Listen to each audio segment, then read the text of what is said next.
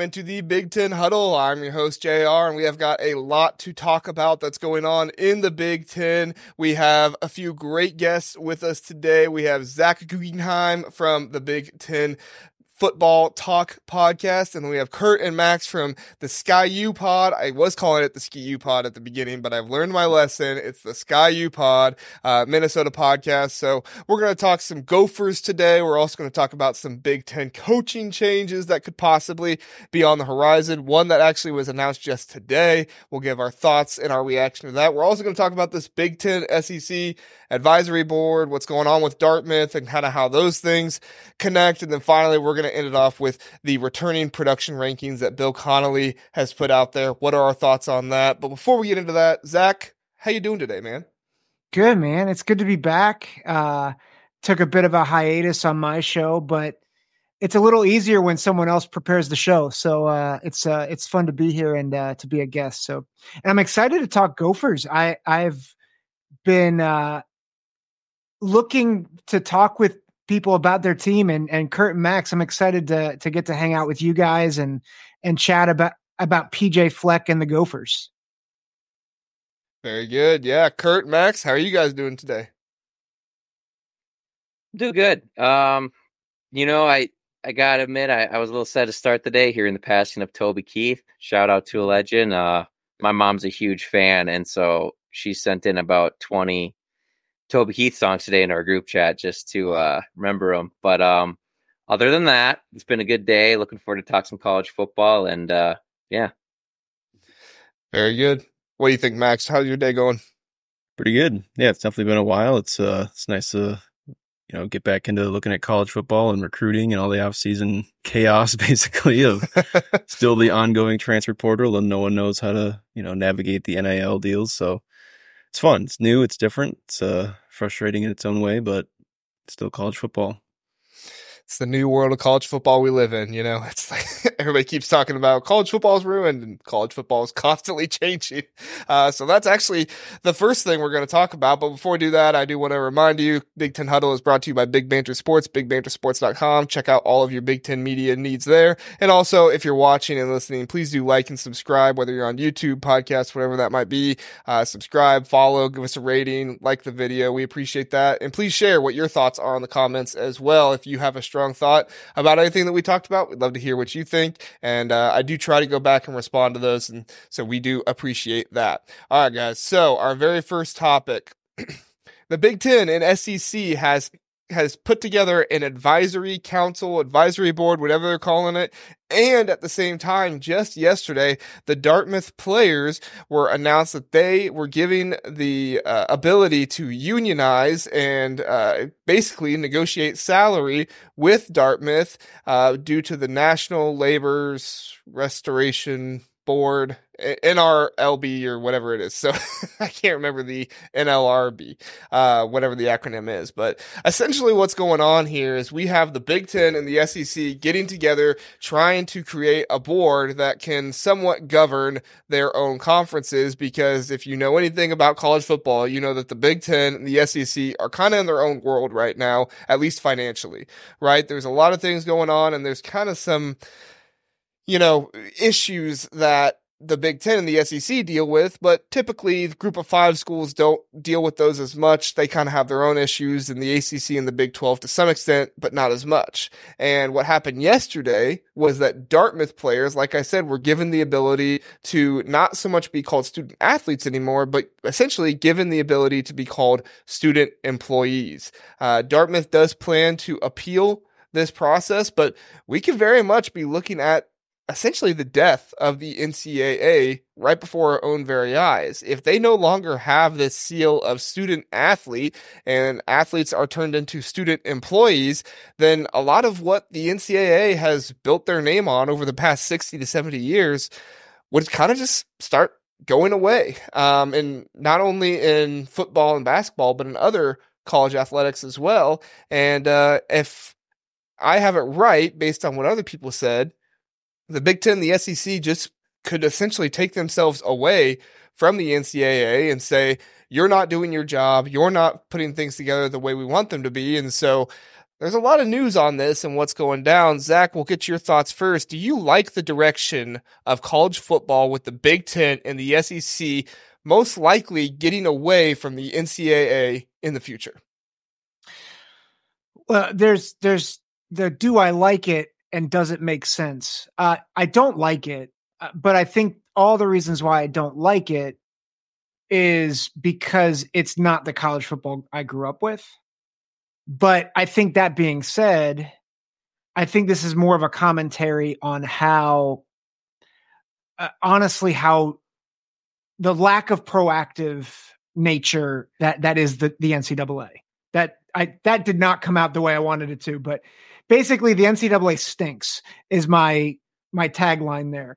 Um, they have been so slow with the changing needs of the college football world, and this you know, nothing has been, you know, Tony Petitti and Greg Sankey. They're like, we're not breaking away from the NCAA. Okay, sure.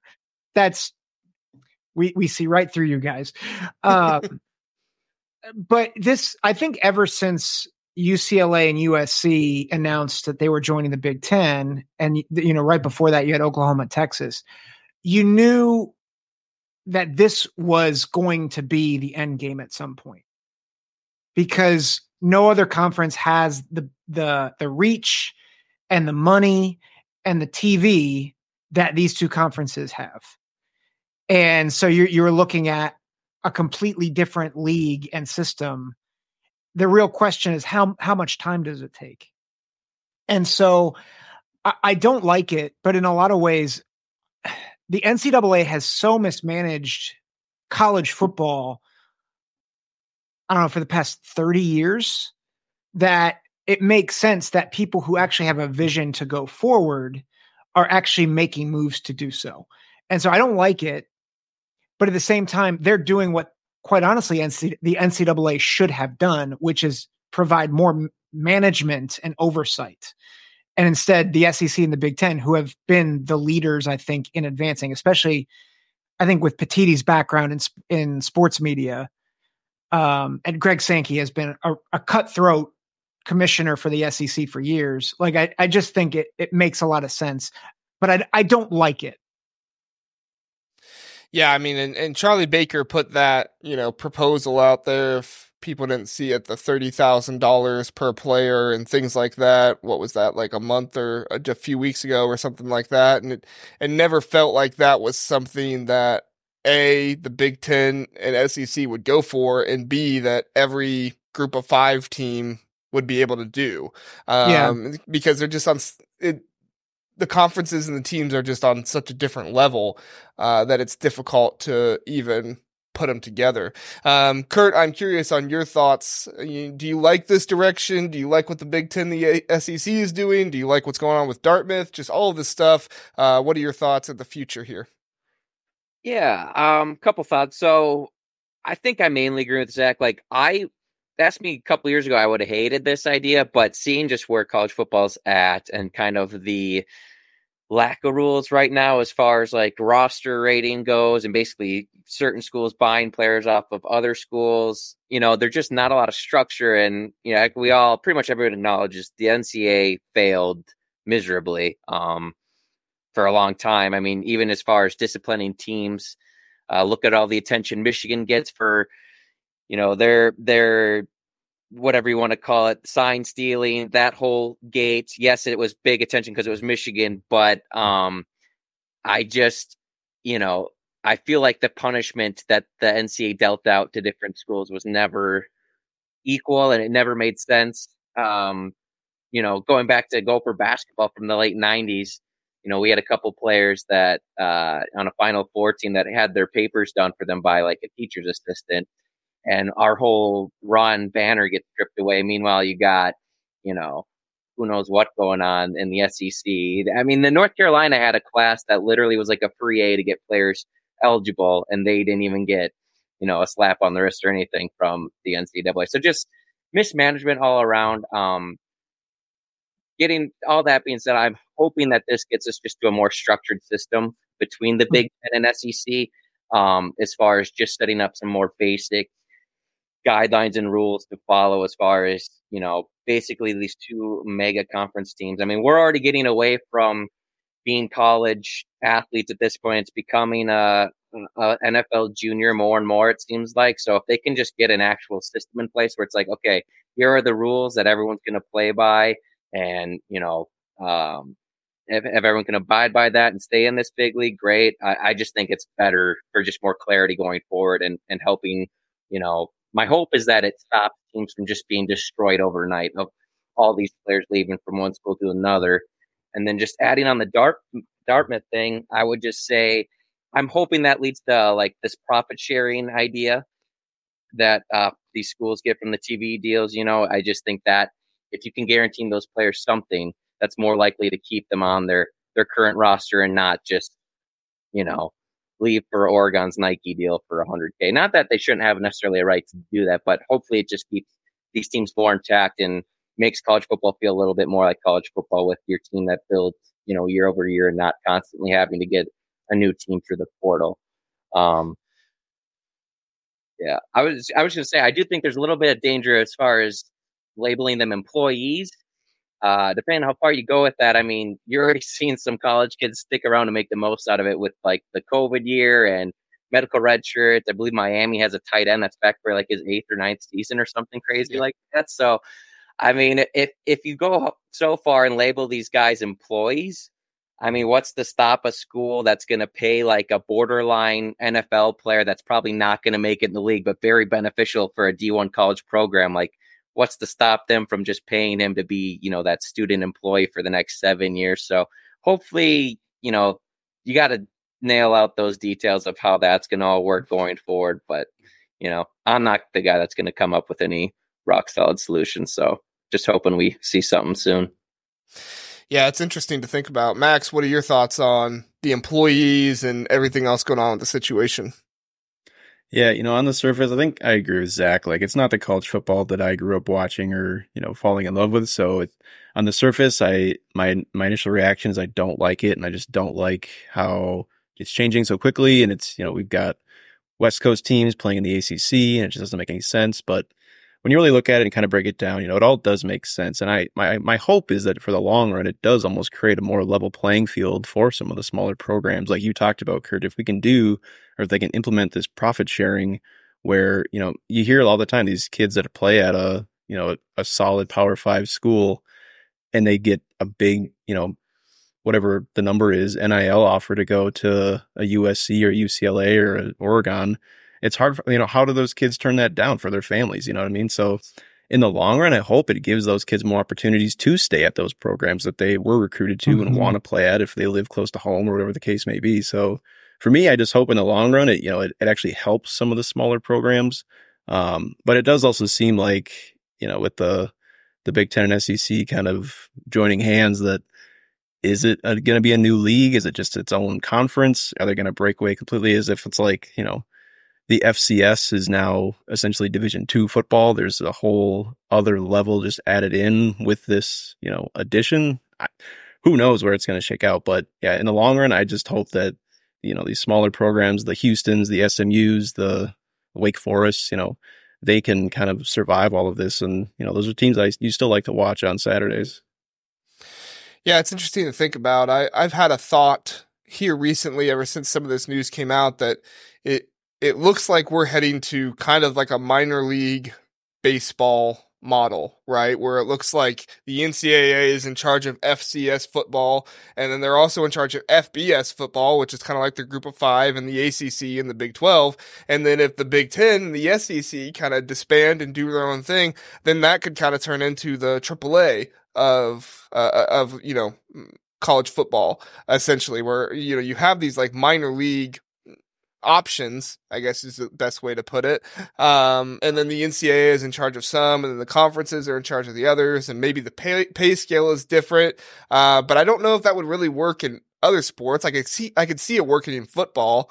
Um, but then I also don't know how like the NCAA is in charge of every college sport except the Big Ten and the SEC in football. So it's like, yeah. it's weird. Uh, Curt, your thoughts on like just the future of college athletics and players like is what I'm thinking through. Is that Yeah. something you could see happening too, or are you kind of like, no, I think the NCAA is going to find a way to figure this out? What what, do you- what are your thoughts about the future, Curt? Well, I think the NCAA is dead. I think they got to be taken out of it. I don't know what the government body for all college sports will be going forward. It's almost easier to just separate college football out from itself. Um, you know, because how do you, you know, I think the end, the SEC and Big Ten breaking away in football is gonna. I I don't know how the NCAA is to be anywhere close to the same thing without those teams and without governing that sport. So once you move off that, like what's to stop the Big Ten and the SEC holding their own end of the year playoff and then inviting like say say I mean the ACC is going to die here now too. Clemson and Florida State and Miami they'll all jump ship I think too once this actually happens with those two mega conferences breaking away. But you know what's the stop? Say uh, say TCU has another fantastic year out of the Big Twelve. They look like they could be a top one of the top ten teams. What's a stop? The Big Ten, the SEC having like these I don't know, like almost these end of the year playoff invites to the, even these teams that they don't have conferences to. And like, you know, like I don't see how those other schools could turn that down for the money and exposure they would get for playing in these nationally televised games. And then taking football out of it, you know, there's there's how many division one basketball schools. I don't know how you even begin to equal out like what those schools will get in a TV deal and, and keep that all under one body. So I mean, yeah, it's a it's a great question, but I have no idea. And you go down the line, women's basketball, like swimming. I have no idea how Mhm. you how you just. uh, They're all going to need like their own organization. It's almost looking like at this point. So I I, I don't know. Yeah, it's crazy to think about. Max, I, I'm curious your thoughts on the future. Is the NCAA just completely dead, or do you think they stay in contact or, or stay in control of like the Olympic sports, but then basketball and football kind of move away? What are your thoughts, Max? Yeah, I mean, it would make sense that you know the the high profit sports like college football and basketball would break away, and that the NCAA, you know, they can keep the swimming and the rowing and the soccer and the other things. No offense to those sports, but the, you know the, the the things that no they don't really produce watching- revenue, right? Yeah, Right. No one's tuning in to watch those sports on TV, and if they even are on TV. So, you know, it seems like there is a place for, you know, some sports still need a governing body, whether that's the NCAA or whether it's something else. But yeah, for college basketball and college football, it it kind of needs to be something different because it needs to be better, really, at the end of the day. Mhm. I just don't know how you let one sport unionize, like the football players or basketball players in this case, and then like if if the row team wants to unionize, like okay, like and you're not bringing in money, like how does how does that work at that point? You know, you Mhm. it's I don't know how they're going to treat this going forward. Yeah, no, I- that's too. Yeah. you know, the players that play football and baseball. Then now what? Yeah, yeah. That's the Well, piece and of this that made it so much more confusing to me was like, you know, you you bring unionization into this, and then it's like, well, that's going to be every athlete. It's not just football anymore. It's not just basketball anymore. Zach, what do you think? Well, it's it, even when I saw the headline of Dartmouth, I'm like, what what revenue are they bringing in? And like, I think I, I was telling you guys, I I live near Bucknell University, and I'm like, I love Bucknell sports, but Bucknell football like is not good. and I'm like, I don't think they're bringing in any money for the university, and yet they're like they could be employees. I think that that's just a that's a weird concept. And and i think that brings it brings the one major complication well there's a couple major complications. One is not every football team is created equal because the reason why the ncaa was so antiquated in the first place i mean forget all the you know the the wheel of punishments right that's I, that was the the visual i thought of kurt when you were talking about all the yeah, all the the misaligned punishments for all the things past. That was annoying. But like the main the, the main reason why the NCAA is not is no longer relevant is because there was this reality that athletes were bringing in more more and more revenue and they weren't seeing a cut of it. And now you have to you have to make this realization that unless if you're like Livvy Dunne at LSU, who's a gymnast who's like worth millions of dollars because of her social media accounts, like your average rower is not producing money they, or they're not producing revenue they are sucking revenue and that that's just the reality for every sport minus football and basketball for the most part um, and then caitlin clark at iowa. So like you've i think that's what does make this complicated is i think there is a i think there's a pathway for the ncaa to be relevant just just not in major college football and basketball. But then with basketball how do you navigate conferences? Because the conferences they don't have the same conference problem that football does. Um, because I mean, the ACC is very healthy from a basketball standpoint, but they're in miserable shape football. So, right. Yeah. Uh, friend Eric from the Ohio podcast is joining us for the best dudes around. Well, three in JR. Thanks, Eric. Love you, Eric. Yeah. Uh, he also says the market derives revenue. The different markets in college sports are so diverse. Coming up with level playing field across divisions, let alone different sports, will be a mess. That's that's my thought in it all. Is it's yeah. like I, I can see you know football and men's basketball and to a certain extent women's basketball as well that sport has grown uh, in popularity as well but it's just like the, the, there is no similarity between the larger schools and the smaller schools that can even begin to make you somehow put them in the same stratosphere, right? Yeah. Uh, and I think that's that, that like that's just the biggest thing we're having to deal with here. Uh, and at the end of the day, the NCAA they're about to have not an not really any control. They already don't have control mm-hmm. over the national championship for college football. And, um, you know, my biggest fear, not that I like the NCAA, but, you know, are we going to lose the NCAA tournament? At some point in college yeah. basketball, because that's that's literally one of the best. And I know this is a football show, but that's literally one of the best events in all of like college athletics uh, and all of sports in my mind that's out there. And um, so like I, I want the players to be paid because I think that's the right thing to do. I played college sports, um, and I, you know, I always thought that the players should have been paid, but at the end of the day, it's like, how does mm that work? So, Jr. I, I, and I'll ask this to all of you guys, but I, I think the thing we're all coming to is that the NCAA abdicated their responsibility to care about the changing trends but I think what we're all saying is that part of the reason why, and I can understand it, like if I were on the NCAA committee and I, I'm confronted, how do you how do you deal with this? And we're like, well, I don't know. And I think that's yeah. kind of what we're saying is like this is it, anybody who thinks that this is going to get easier is wrong because there's a lot of layers to this that we just uncovered. And so yeah, I, but I think there's a reality that you can't just say, well, it's hard, so we're just not going to deal with it, which is what the NCAA did. So, right. yeah, that's a good point. Uh, other friend of the show, Fisherman's here. There will never be parity in college football. I, I don't. I think there can be more. I don't think there will ever be like full parity, like in the NFL, where you know any 32 teams can win. Um, but I but I think there can be more than what we have now. Um, he also say NCAA needs March Madness; it's their only revenue. Yes, they don't make money from CFB. Yes, exactly. That's why I see a pull away from football much more likely than like a basketball or something like that. Um, but yeah, so it's just a really really confusing, interesting situation. And at the end of the day, we're not really going to know more until more information comes out. So we'll see what happens, and uh, if more comes out in this off season We'll keep you posted on that. Next thing we're going to talk about, this is more Big Ten centric.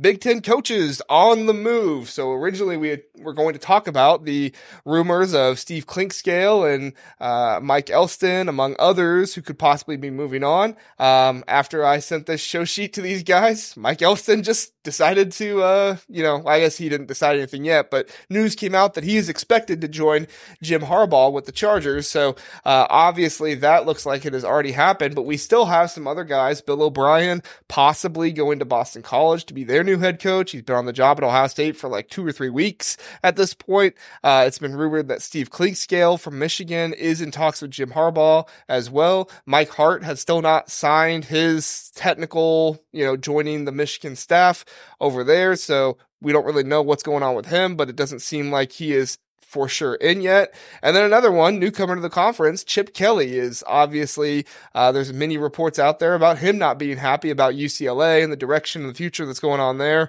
So Max, we'll start with you. Which one of these exits or potential exits, uh, should the fans of these teams be most concerned about?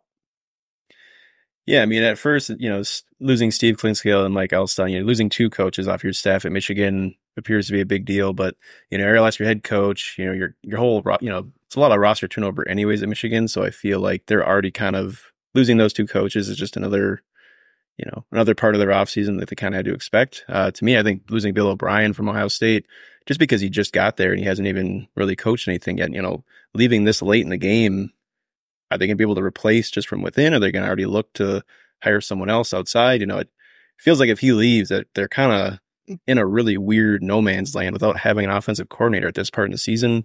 You know, you're approaching spring ball. I don't, you know, it's still Ohio State. I'm sure they'll be fine, but to me, it, it just seems like a really awkward position to be in and not have an offensive coordinator this late in the game. Yeah, no, for sure. It's it's definitely interesting, and I don't know if it would even be resolved unless they they found somebody uh, to possibly do that. Before we move on to the next one, uh, the Ohio podcast. Who's got it better than us? Apparently, the Chargers do. Uh, oh well, BTB beat those bums. I've not heard that one. Uh, Eric. So uh, thanks for that. And then, yes, I have the game on, Fisherman. Uh, Ohio State basketball just choked an 18 point lead. I can only laugh at this point. Yes, um, I'm sitting here as Zach was talking, thinking to myself, what is my life? We just lost to Indiana at home. Uh, this is not a basketball show, so I'll There's going to be an emergency pod after this about how Chris Holtmann needs to be fired. don't worry, we have our pod tomorrow night, uh, the basketball pod. We'll get to all that. So, uh, Eric made it up. Thank you, Eric. Appreciate the uh, creativity there. Um, so, Curt, these guys that I mentioned, uh, Bill O'Brien, Steve Clinkscale, Mike Elston, Mike Hart, uh, and Chip Kelly, your thoughts on which fan base should be the most concerned based off of them leaving or the potential of them leaving? Well, I put you know, it sounds silly. They just want it all. I put just the combination of coaches that Michigan has already lost and is looking at potentially losing. Now, officially, Mike Elston is moving on. Um, you know, you just look at the the resurgence of that that program over the last three or four years, and it was really built on the toughness and just having superior talent in the trenches. Um, I'm no Michigan insider, but I'm assuming their D line coach had a had a pretty decent uh, hand in building up that D line to be as good as it was, and judging by Michigan's fans' reactions today to him leaving, um, I'm imagining that's that's going to be a tough uh, tough gap to fill. So I got to go with Michigan just because you know first year full time head coach they got now, and and just having to replace all of these coaches, and then also maybe having to focus on keeping your current players there that were committed to this program because of those coaches. So I just a lot going on, and for that reason, I got to go with Michigan. I know they'll end up probably end up being fine. You know, this is a Gopher fan talking, so I'm sure they'll point that out to me. But that that's just you know that just seems like they have the one the most going on. Um, you know, Chip Kelly wanting out of UCLA, I get it on his end because they clearly don't want him. Um, I mean, it was basically announced that he was going to be fired after the USC game, and then they won, and then they're just like, well, okay, uh, let's just bring up, you know, we're we're gonna we're gonna be moving to a new conference. Let's just keep him here, and then we'll go on from there. Like I don't know, like I I like Chip Kelly a lot. I know he's kind of gotten old here, kind of quickly. It seems like, and maybe he doesn't uh, uh, like the constant recruiting that has to happen right now in the, the current state of college football. But um, so I don't know what UCLA is going to do, but they, you know, they got some decent donors still out there, obviously being where they are, and so I think you know, long term, it just takes getting the right people in charge at that place. So, and I'm sure Michigan will be fine too. But I, like I said, I just feel like they got the most kind of going on, most kind of falls up there to juggle right now. So that's what I got. Yeah, no, it's it, it's definitely interesting, and and I I second the Michigan thing. Again, I think, you know, Sherrone Moore will be fine. Um, I don't think it's like doomsday or anything like that, but you, you would like for a first time head coach to be able to have some more st- stability. He does on the offensive end, which is good for him. Kirk Campbell is staying and things like that. Uh, and I think the the tight end coach got moved over to I can't remember his name, uh, Newsome, I think it was. He's moving over from tight end to O line, and they they hired a previous Michigan coach to come in and be the tight end, Casula or something like that. I'm terrible with names if you can't tell. Uh, but you know he's coming in, and so the offensive side seems to be fine. It's just this defensive side that seems to be a little bit more concerning with what is going to happen with the coaches. Um, Zach, I want you to talk a little bit about, cause I know you followed this at, at, least closely enough to be able to talk about it. The situation with Bill O'Brien, if he does leave, uh, Chip Kelly possibly coming in there and being the offensive coordinator for Ohio State, uh, because Chip Kelly just seems to be so upset. He, he may just come and be an offensive coordinator for Ohio State. What do you think about that situation, Zach? I, I would be torn. Um, because on one hand, I I think there are things that I would like to. this is me maybe speaking more as an Ohio State fan than as a Big Ten guy. I would like to see Ohio State not revert uh, to maybe spread tendencies. Although I would like to see more QB run with Will Howard. Um, but I think there are th- tendencies that Chip Kelly has as a play caller that I'm like, uh, I think that was great, maybe against lesser teams with not as good offensive and defensive lines, defensive lines, not offensive lines.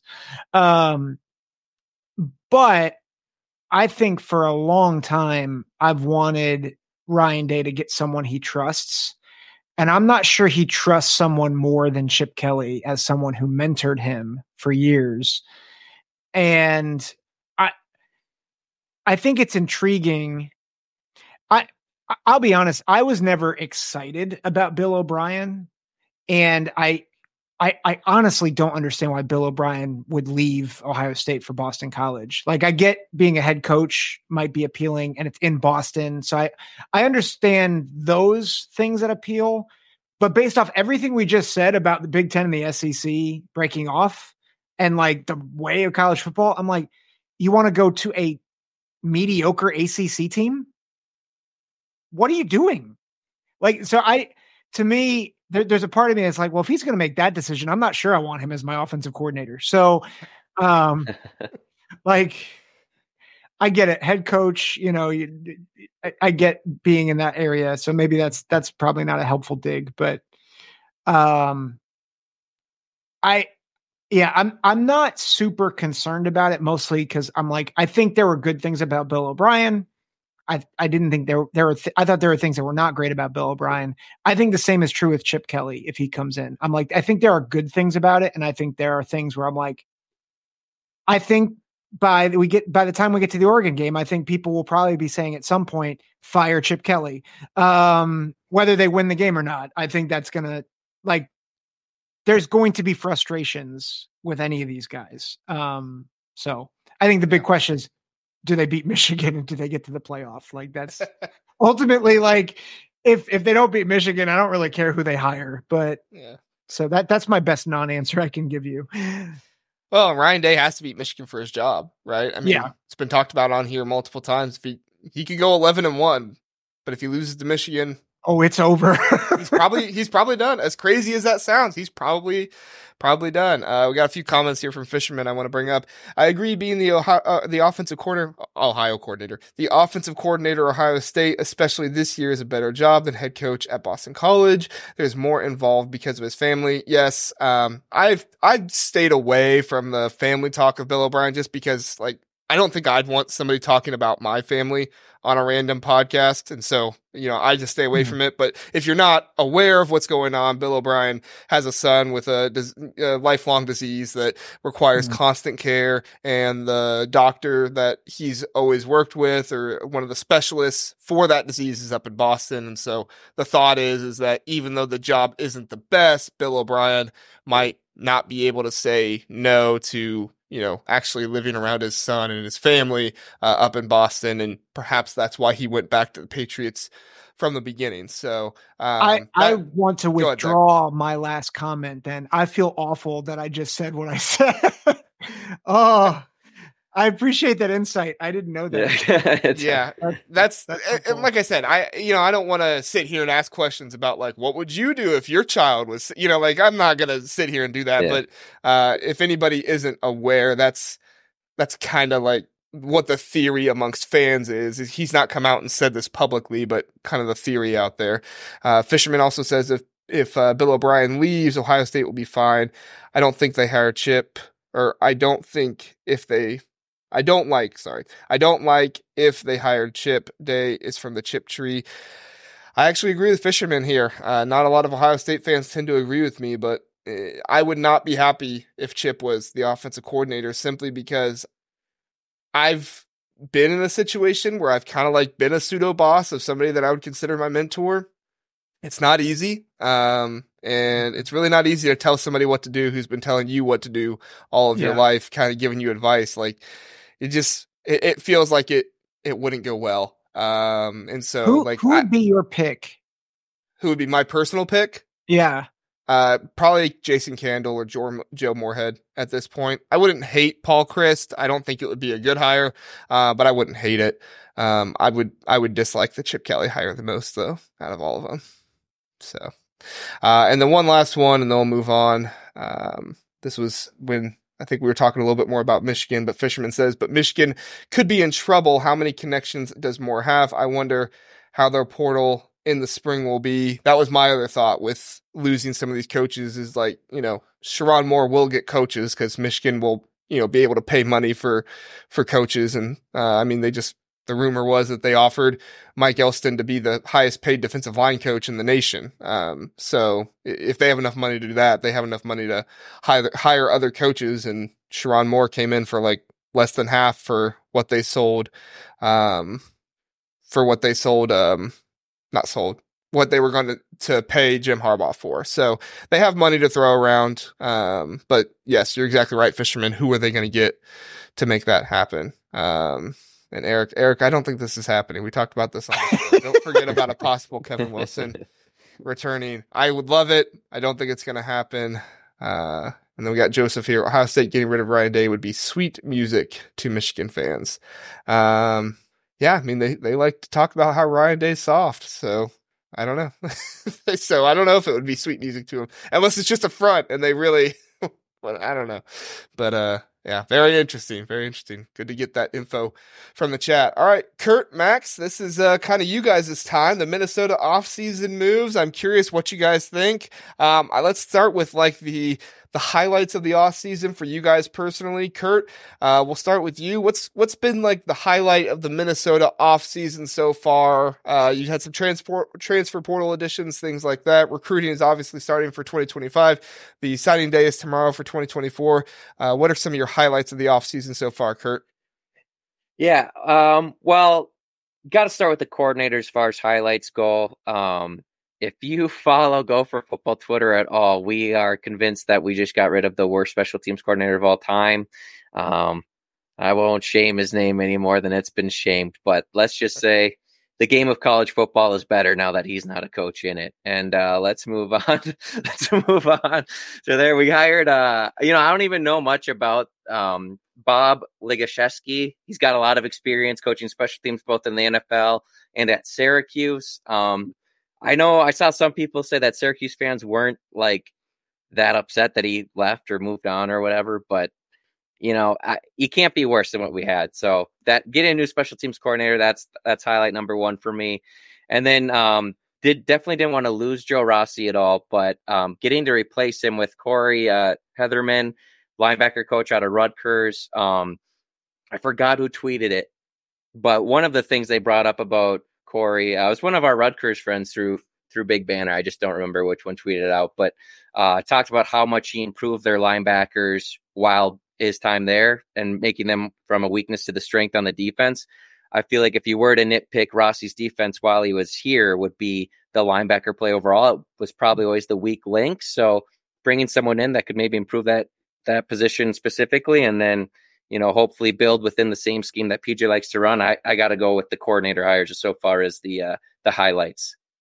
Excellent. Yeah, no, I I made a joke when they hired the Rutgers linebacker coach. I was like, Minnesota and Rutgers are just wheeling it's and uh, dealing. it's a thing. Yeah, they're they're just like a mirror looking at each other right now as far as players and coaches going back and forth. So yeah, Yeah, it's interesting. yeah, it's funny. Uh, Max, what have been your highlights of the offseason so far?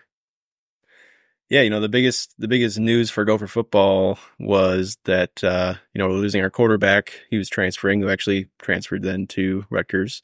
Um, but getting Max Brosmer in from New Hampshire, you know, he was one of the top FCS quarterbacks, and you know, we'll have to see how he can perform. But it is exciting to get one of the, uh, you know, a name that you see on a top ten list of of transfer quarterbacks coming in, and then also a a freshman quarterback, Drake Lindsey, um, out of Arkansas, and I think he was just a shade under a four star recruit. So.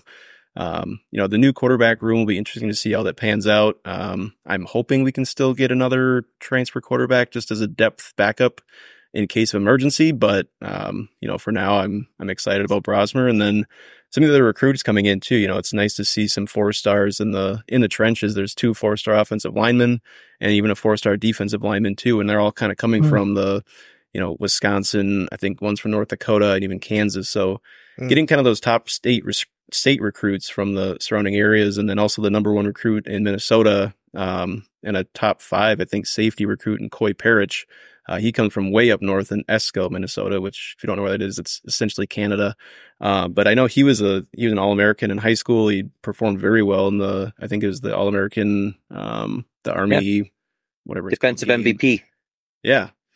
And he, yeah, he's a guy too that he's a safety, but I think he can return to kicks. He he played basically every position on the field. So, um, from a star-studded recruiting standpoint, you know, we haven't had a guy like that come in in a long time. So, um, and just happy that he actually stayed committed to the Gophers too. There was some rumors that he could have gone to to Ohio State. Ohio State made a pretty late push, and they were pushing for him pretty hard. He did take a visit, and uh, yeah, Yeah. he stayed.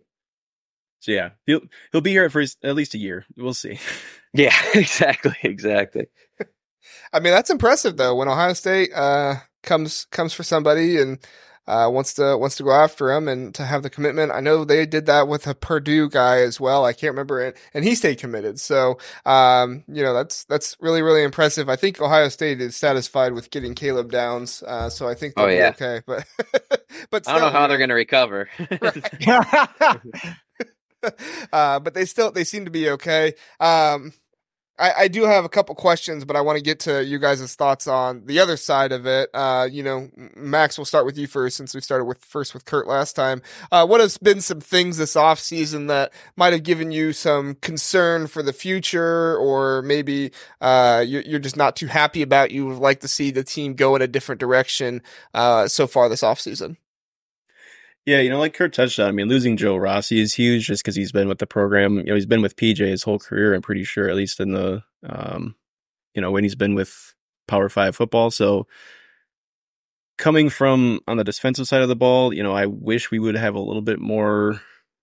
I know we have some transfers coming in the quarterback position, but it feels like we just need a lot of help in the defensive secondary. But hopefully, you know, with the, you know, the new coach coming in, some new faces. We'll see if someone can step up that's kind of floating under the radar right now Is an under, you know, a recruit that just hasn't stood out or, you know, hasn't really caught the attention of anyone yet, but maybe can step up and kind of be a, a developmental type player. But, you know, for me, I'm just mostly concerned about how this defense can kind of bounce back, especially with, you know, we have some, we have some good, uh, experience on the defensive front, uh, but losing, you know, your, your star safety, you know, we still have our, our top corner coming back, but it just feels like we need a lot of uh, experience, and especially at the linebacker position. I know we have um, Cody Lindenberg coming back. He has a lot of experience, and he's really talented linebacker, but he's been injured pretty much his whole time here. So if we can Mm. get some more depth at the at the linebacker position as well, um, it just feels like there's a lot of unknowns and a lot of gaps. But you know, until we really see our guys take the field, it's going to be hard to tell what exactly we need to you know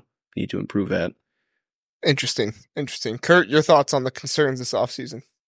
Yeah, um, you know, Max mentioned him as a highlight, and it is. We got a talented guy in Max Brosmer for quarterback, but I, you know, last year we were stuck with only two scholarship quarterbacks on the roster, and we're almost we're looking at that currently right now. I know there's still that spring portal window, and I I feel like maybe Gopher fans are just assuming we'll get somebody, but we've had you know, we've had quarterbacks committed. We had a guy out of Fresno who played like 50 50 starting back up at Fresno to come in and be kind of like that filler guy between the freshmen we like, Drake Lindsey, and Max Brosmer's only got one year left to maybe compete for that first year, if not be another solid backup for Drake when he takes over the job, or you would hope he would anyway. But he decommitted and went to play FCS. These these college quarterbacks, they they like to go where they can play right away or have a better chance at playing mm-hmm. Instantly and being the guy. So I don't think it's as easy as some fans believe it is to just snag another scholarship quarterback and bring him in, knowing he's probably. I mean, you pretty much promised Max Brosmer to be the guy this year. So you're, you're not going to bring in a guy and be like, yeah, it's an open competition. It's really not for this year. So getting a guy to actually commit to you when those are the circumstances in today's college football is really mm-hmm. tough to do. So that is, that's my concern because, you know, uh, suffered a lot of injuries at running back last year and we got thin there fast. So I'm hoping that it doesn't happen to the quarterback position this upcoming year. And we'll see where it goes. And then I would also add linebacker as well. Um, they were kind of the weak link last year's defense, and a lot of the young guys in walk-ons actually got experience, which is great because they're all coming back. But you know, you'd like to have somebody there just for reassurance if they don't take that level of growth you think they would after getting their first real playing time. So I mm-hmm. would like to maybe get another quarterback and linebacker if I had a wish list as far as who we can grab come the spring window out of uh out of the transfer portal. Interesting, very interesting. Uh, Zach, I'll let you uh, ask a question or two first if you have any, and then I have one that that I'll ask after you. Yeah, I, and maybe this is less about off season, but and more maybe trajectory of the program. The the sense that I had been getting with PJ Fleck was that maybe it had he had become stale, but I haven't talked with you know people kind of close to the program. I'm curious, what where do you feel like the trajectory is? particularly with PJ Fleck heading up the program. Yeah, I think this is the most interesting off season PJ's had. And just like it's it's the most um intriguing offseason, maybe I should say, just because of all the changes around him. He's losing his defensive coordinator, like we said, who he's had been rock solid. I mean, Rossi had us in the top 10 scoring defenses, not last year, but I think before that it was like three straight full seasons we were in there. Maybe it was only two, but still. And PJ's not a defensive guy, so he really relies on his coordinator. So that's a big thing going on. Um, Ethan Kaliakmanis was like his guy. Like he was supposed to be like the future of this offense and throwing it all over with him was supposed to be the future. Well, his first full year as the starter didn't go well, so he booted him to the side and he brought in basically a whole new quarterback room. Um, he stuck with his co-offensive coordinator, so it was their first year on the job, is for uh, for Harbaugh at least on that that end. So yeah, it's just I feel like he really doubled down on his staff this year. Um, and he's going, he's kind of go, I don't want to say all in, but if he has another year like this past year, I think the seat's going to start to get hot. So I don't, I want to say he's trending down. There's just a lot of changes that he kind of is betting on that he made the right decisions for this upcoming year. And if it fails, um, it's going to look kind of tough for him. Mm. Mm. Very interesting. Uh, was that your only question, Zach, or do you have another one? Well, you, I think you answered my question about Kaliakmanis, but any any other insight aside from just it didn't work out? Well, Max, maybe I'll let Max t- jump in on this one first. um, nothing. Uh, yeah, I don't think there's really anything official, at least that I know 100 percent or anything that's come out. But all the signs basically said that you know I don't whether PJ sat him down and told him you're not the guy or Ethan, mm. you know, Ethan wasn't going to be the starter in the bowl game, and that was a pretty telling sign that you know next year it's an open competition, and then he pretty quickly was in the portal. So hmm. it seemed like he just wanted to be in, Ethan wanted to be in a position where he could start and compete, um, but he didn't want to really have to compete at Minnesota where he thought he was already you know the top dog. Yeah, who was going to be the starter for the bowl game? Well, I don't. Yeah, I think they were just opening it up to like, yeah, like anything's on the table for the oh, bowl like game. He he more than likely, okay. Right? He more than likely probably could have won the job again and started, but uh, yeah, supposedly that was the one of the stories that came out. Um, I, I don't know this, and I don't want to piss anyone off. It sound the the source sounds like it was Ethan's dad that was like for this story that came out as far as Ethan felt like he was receiving a little bit more blame than fair for Hmm. struggles that happen and whatnot. And um, I think the coaches maybe chewed him out more than he felt like was fair. But then at the same time, you know, I kind of get it from Ethan's standpoint. Like Kirk Ciarrocca was the guy that recruited him. He's the Rutgers offensive coordinator.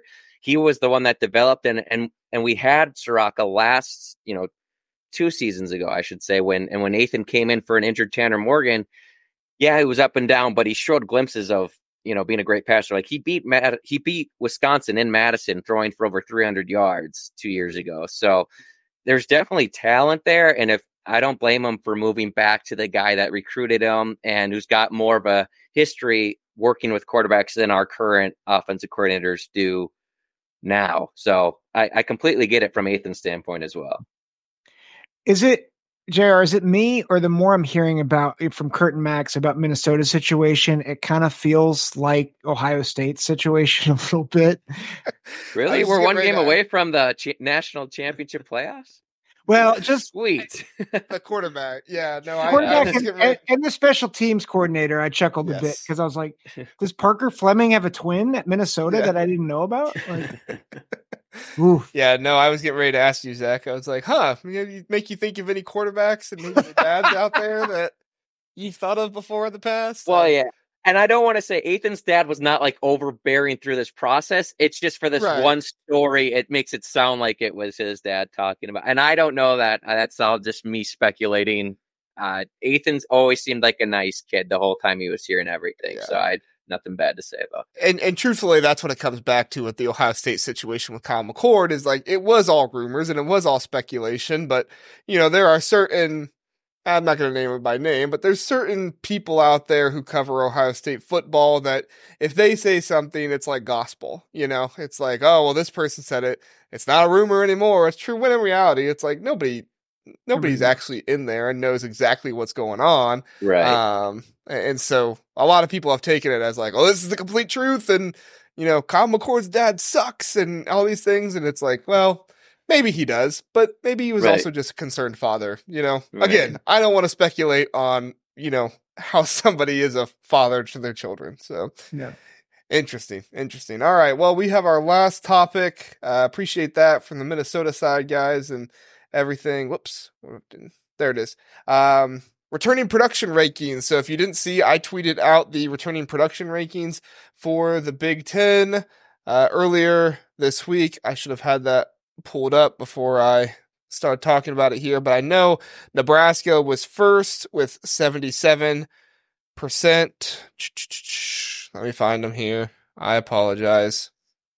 Yes, Nebraska was first with 77%, Northwestern second with 76%, Rutgers third, 74, Minnesota and Wisconsin were t- were tied with 71%, Penn State with 70% in sixth, Oregon and Iowa tied with 69%, Illinois was ninth with 62%, Ohio State, Michigan State tied at 10th with 61%, Indiana 56%, UCLA and Purdue both 51%, USC 50%, Maryland 16th with 45%, and then rounding out the end, tied and last was Michigan and Washington, both returning 36% of their returning production. So definitely an interesting situation here with the big with the Big Ten and who's coming back. Uh, Zach, we'll k- kick this to you first. What stands out in these rankings and percentages to you the most?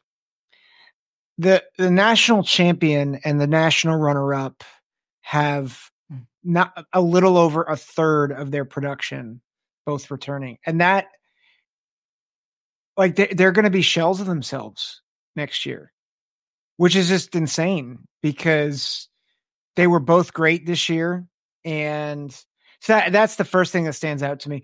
The second is as as much as being made for Ohio State bringing everybody back. If you told me that they were tied with Michigan State for returning production, I like I would not have believed you. Cuz like I think the I think the word on Michigan State right now is oh, you know, Jonathan Smith like he's he's going to be a good coach for them, but like they did not have a good year and they're going to lose a lot of people but that number and i know that number it's one statistic it's one it's one metric but it is surprising that Ohio State, Michigan State are are tied. And it, it just gives me a little pause, particularly as we we probably elevate Ohio State and are sobered a bit with Michigan State. It it just it gives me pause a little bit for both of those programs on how we're perceiving them.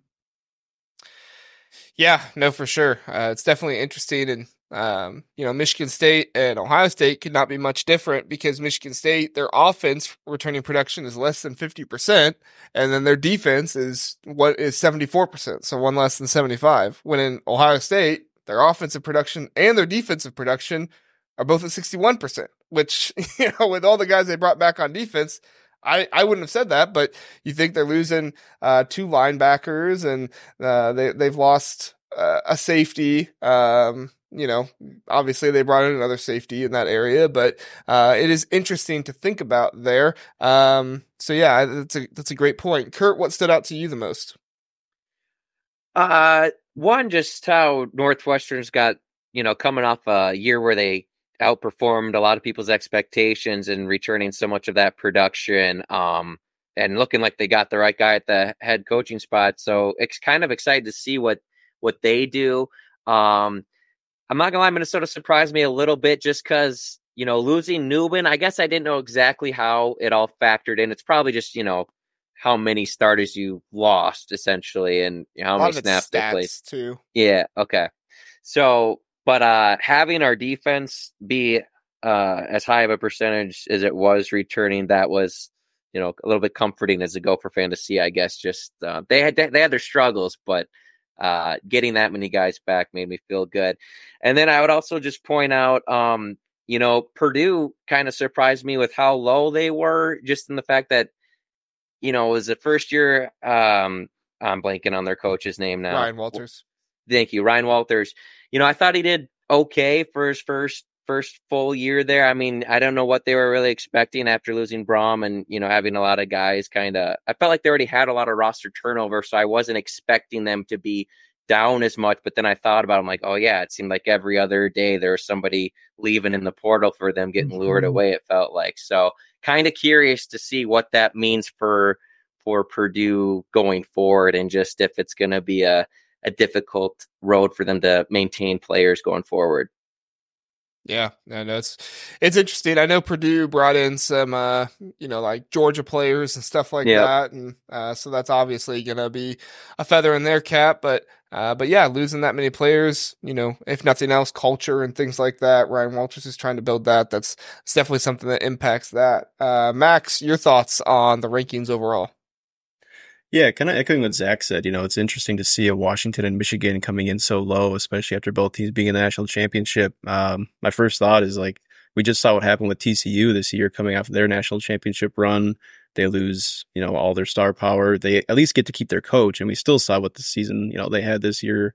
Uh, Washington basically lost everything, and they are coming to the Big Ten, so that's going to be a pretty tough road to try to climb.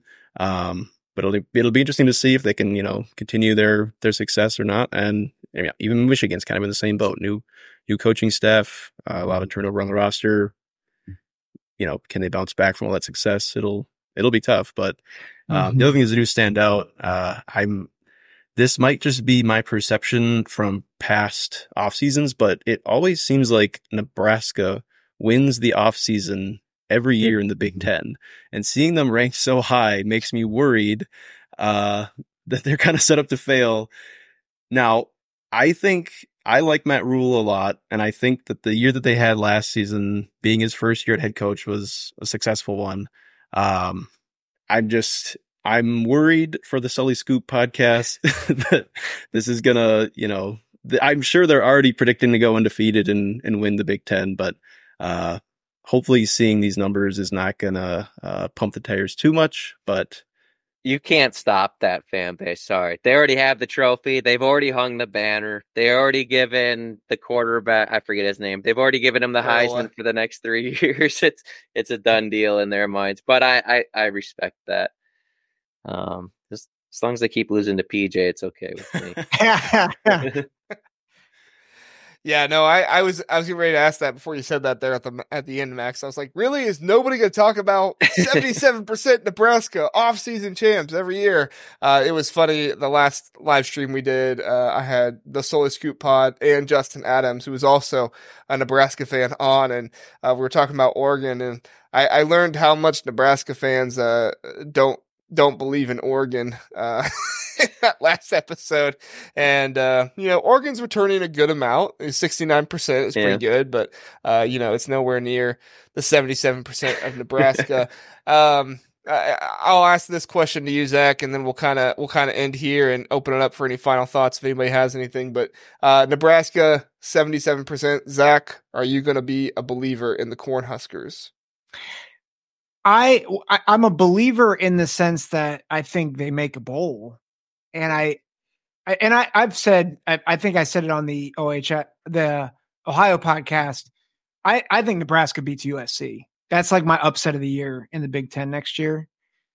Um, but I, I think if people think that Dylan Raiola is going to come in to the new look Big Ten and win 11 or 12 games and win the Big Ten, like that's just a big ask with everybody else coming in but I, I do think the foundation for Nebraska is so much healthier than it was under Mike Riley and especially under Scott Frost. Uh, now that they have Matt Rhule, so I, I didn't mention Northwestern or Nebraska, but those two did stand out, and uh, I, I don't know. I I think eight wins is a I would like I'm not a betting man, but if I if the over under was was 8, I'd be tempted to go over.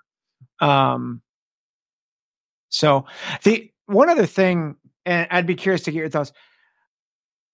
I think Rutgers is a hard schedule, but seeing that they return 74% of their production like I, I wonder how much of a sleeper pick they might be. Not obviously not to win the Big 10, but I thought what they did this year was incredible for the schedule they had.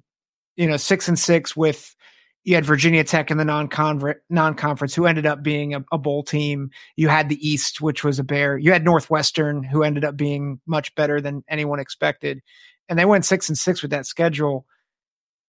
That returning production, I, I don't know. Do they do they maybe get to seven wins in the regular season? Um, I think it's going to be tough because their schedule, but that that stood out to me too. Yeah, no, I think the the top three there was very interesting to me. You know, you have Nebraska, Northwestern, and Rutgers, who all kind of had different years, and they were all kind of near the same record, but it seemed like you could write a different story for each every one of those years, and uh, to be returning what they had, you almost wonder, you know, whose story continues on from last year and uh, continues to be written and and go in a different way. So, uh, Curt, you have any final thoughts before we get out of here? Yeah, you know, um, not really. Is this where I'm supposed to plug myself? sure, go ahead. okay. Check us out on Ski U Pod. Again, we're the Gopher podcast for big banter. And uh yeah, check us out on Twitter at Ski U Pod One and appreciate you having us on. Yeah, of course. And Max, same thing. Ski U Pod with you, correct? Yep, all the same stuff. All right, very good. Zack, you want to tell people where they can find you at? I know you're on a hiatus right now, but when you come back from your hiatus, uh, where where can they find you at, man? Yeah, um, you can find us on Spotify, YouTube, uh, yeah, where can Apple Podcast. Really, Spotify and YouTube would be the two places to really to really find us. So um, and and you know maybe in the future I, I can get uh is it the Ski U Pod? Am I saying that right? That's maybe correct. We, we might have to get you on on the Big Ten Football Talk podcast to be talking some Minnesota, uh, Minnesota football. So definitely be down for that. Yeah, very cool. All right. Well, thank you everybody for listening, and thank you so much to uh, the Ski U Pod for coming on, and Zack, appreciate it. Uh, Zack is going to be with us the rest of the month, except next Tuesday. Uh, I uh, got something going on there, but uh, the next couple Tuesdays in the month, he'll be with us, join us, kind of like Justin did, uh, and it'll be a good time. if you have any thoughts, please do comment them. Let us know what you're thinking, and thank you everybody for coming on. Have a great night.